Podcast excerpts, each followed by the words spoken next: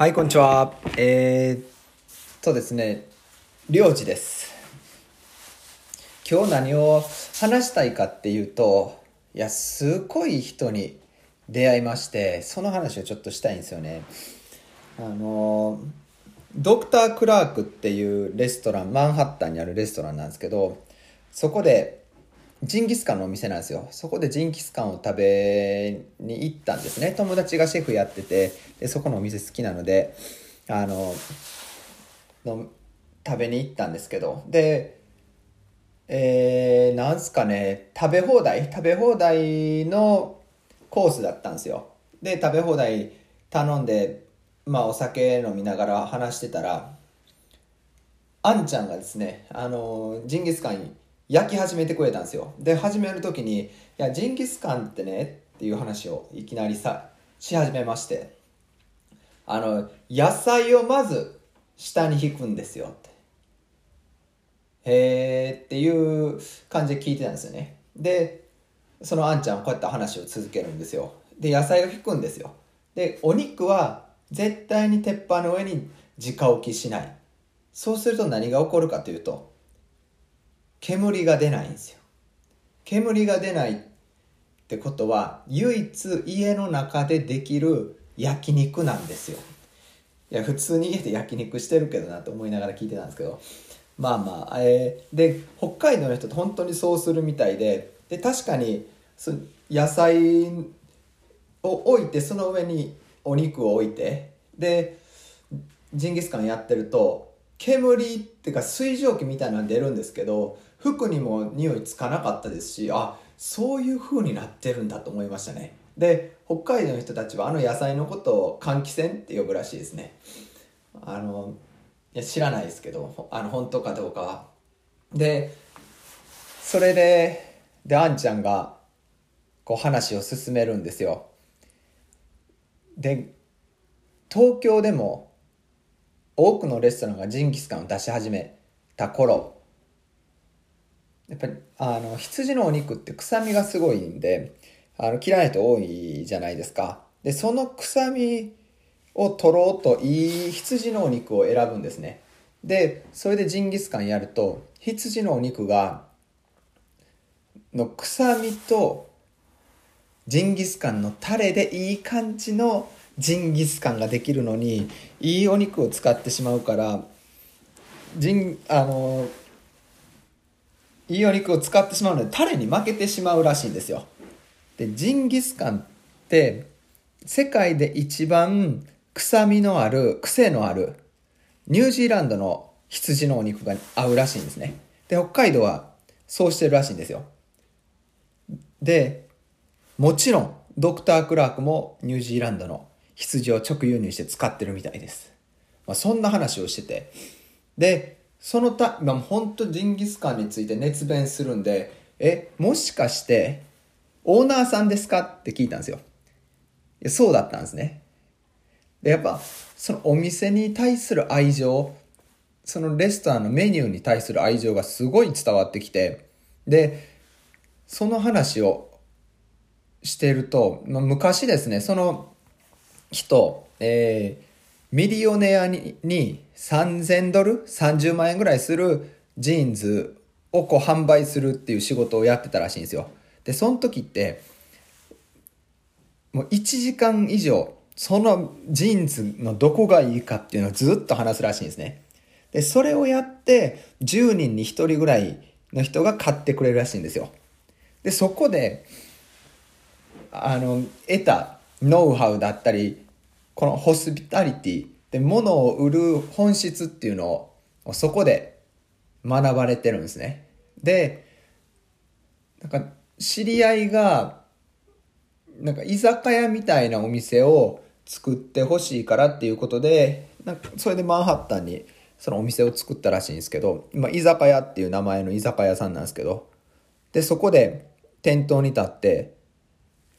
何キャベツだったかな？癖になるキャベツみたいな名前のキャベツがあるあるらしいんですけど、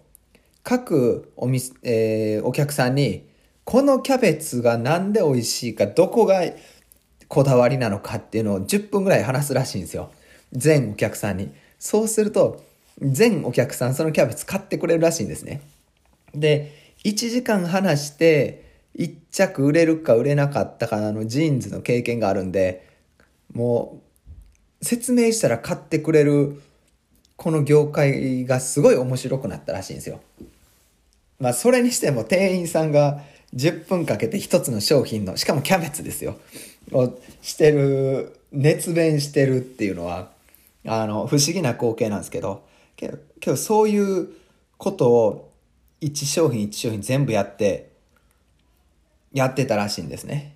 で、そうするとやっぱ話題を生んうんで、ここのレストラン面白いってことで、実際にいろいろなマスコミが取材に来たりしたらしいんですよ。で、その人が言うには、いや、僕が聞いたんですよ。他になんか広告やらないんですか？っていうことを言ってたら、まあ、インフルエンサー広告だとか、あの、きっぱりやらないって言ってたんですよね。で、その、なんでやらないかっていうと、インフルエンサー広告って、自分の商品、そこの商品のこと知らない人に書いてもらう意味がないって言うんですよ。いや、僕のこの熱量で書けないし、伝えきれないのに、それをお願いする意味ないし、で、そこを使ってきたとしても、いや、1、2ヶ月は忙しくなるかもしれないけど、それって長続きしない。なので、そういう広告打たないって言ってました。いや、それすごい面白いなと思ってて、いや、僕も商品を売ってる側なので、いや、どうやって認知度上げようかとか、どうやってその商品の良さ伝えるとか思うんですけど、その時にやっぱ広告だったり、インフルエンサー広告、インスタグラムみたいな、グーグル、えー、アドみたいなことを考えちゃうんですけど、いや、本質をついたブランディングってそういうことじゃないんだなっていうのは、すごい思いましたし、大きな気づきになりましたね。で、実際その居酒屋ってお店も、初めはやっぱみんな知らないので、その彼の1店舗目だったんですよ。で、ドクタークラークは 5, 5店舗目らしいんですけど、で、1店舗目で、その人のこともみんな知らないし、そのお店のことも知らない。で、もちろん初めの1ヶ月2ヶ月、そんな集客があったわけじゃないんですけど、6ヶ月経った後からは、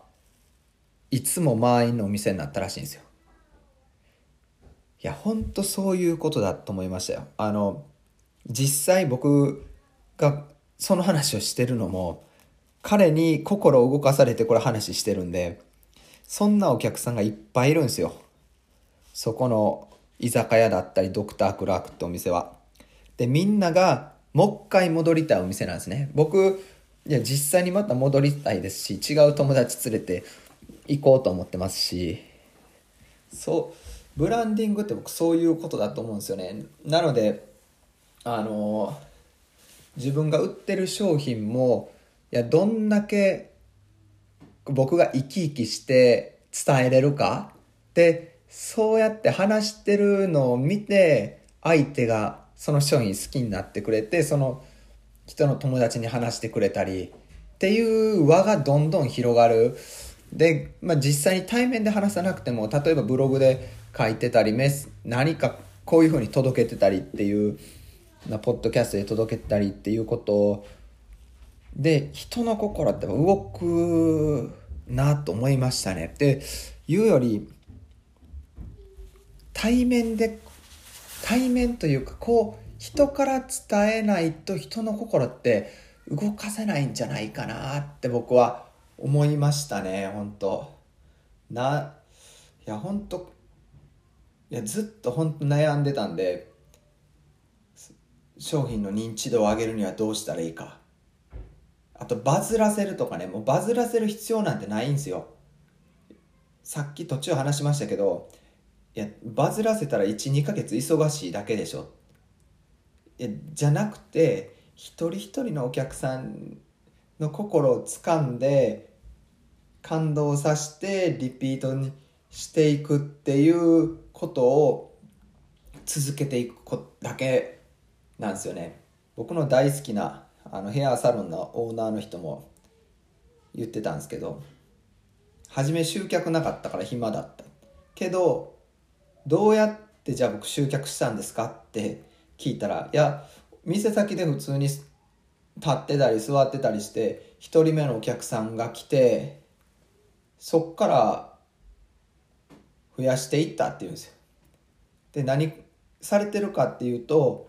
その人がどうやって帰ってきてくれるかってことだけ考えてるらしいです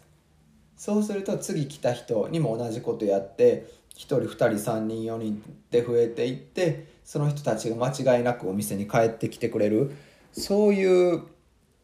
やっぱ心のつながりなんですかねもう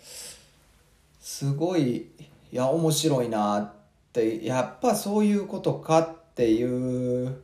ふうに思いましたね。まあ、何ちょっと僕もブランディングっていうところをずっと考えてて行き着くとこそこだなっていうこれ伝わってるのか分かんないですけど、まあ、あのそういう話をしたかったです。じゃあまた。